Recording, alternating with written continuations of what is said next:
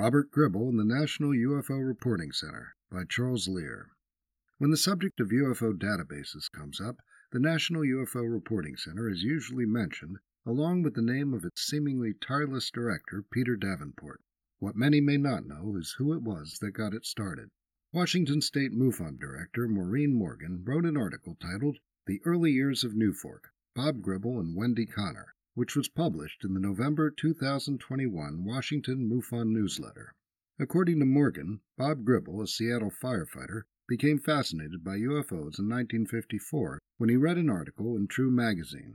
This could have been the article in the May 1954 issue titled What Our Air Force Found Out About UFOs, written by Edward J. Ruppelt, the first director of Project Blue Book. According to Morgan, Gribble ordered the 1954 book Flying Saucers on the Attack by Harold Wilkins, which was advertised in the magazine, and then picked up Donald Keyhoe's 1954 book Flying Saucers Are Real. He became a believer in the extraterrestrial hypothesis and set about starting a saucer group, which he named the Space Observers League. He put out a report on interplanetary spacecraft called Flying Saucer Review, which is the same name as the British publication started that same year by former Royal Air Force pilot Derek Dempster. Gribble's publications contain articles, some reprinted with permission from magazines such as Fate, opinion pieces, and UFO-related news. There were also sightings reports, and Volume 1, Number 9, has a report from a young Ray Stanford, official investigator and reporter for SOL, of the first sighting he ever had on July 10, 1954. Stanford reported a flat circular disc flying over his home in Corpus Christi, Texas, at an estimated 150 miles per hour. He wrote that it was traveling west, stopped and hovered for a few minutes, and then continued. According to him, there were 11 witnesses. By December of 1955, Gribble changed the name of the organization to Civilian Saucer Intelligence. Some readers may be aware that there was an active group at that time, founded in 1954, called Civilian Saucer Intelligence New York, that would become renowned for their scientific approach to flying saucer research. In 1957, Gribble changed the name to the Aerial Phenomena Research Group, which is quite similar to the Aerial Phenomena Research Organization, a group founded in 1952 by Jim and Coral Lorenzen. He put out the APRG Reporter until 1969.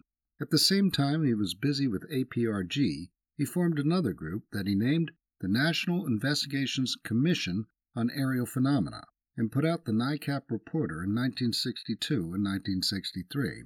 The fact that Gribble's group had the same acronym as that of Donald Keyhoe's significantly more famous group, the National Investigations Committee on Aerial Phenomena, did not escape Keyhoe's attention. In the very first issue of the NICAP Reporter, Gribble goes on the defensive regarding an article headlined Erroneous Use of NICAP Name in the August-September issue of the UFO Investigator put out by Keyhoe's group. It is reported in the Investigator that Gribble issued a press release erroneously announcing himself as the director of the NICAP Washington Subcommittee. In the Reporter, Gribble calls Keyhoe a prevaricator, criticizes the accuracy of his reporting, questions the accuracy of Keyhoe's books and magazine articles, and offers $1,000 to anyone who can produce an article where he, directly or indirectly, identified himself in the way described in the Investigator. By 1969, Gribble seems to have burned himself out. According to Morgan in her article, Gribble had been a full-time member of the Seattle Fire Department and had a wife and 5 children during his time as a saucerer. In 1969, he got out of saucerology/ufology and dumped all of his related archives into a landfill. His retirement wouldn't last long. In 1969, the U.S. Air Force terminated Project Blue Book. In 1973, there was a flap in the United States, and Gribble saw a need for a place where people could report their encounters.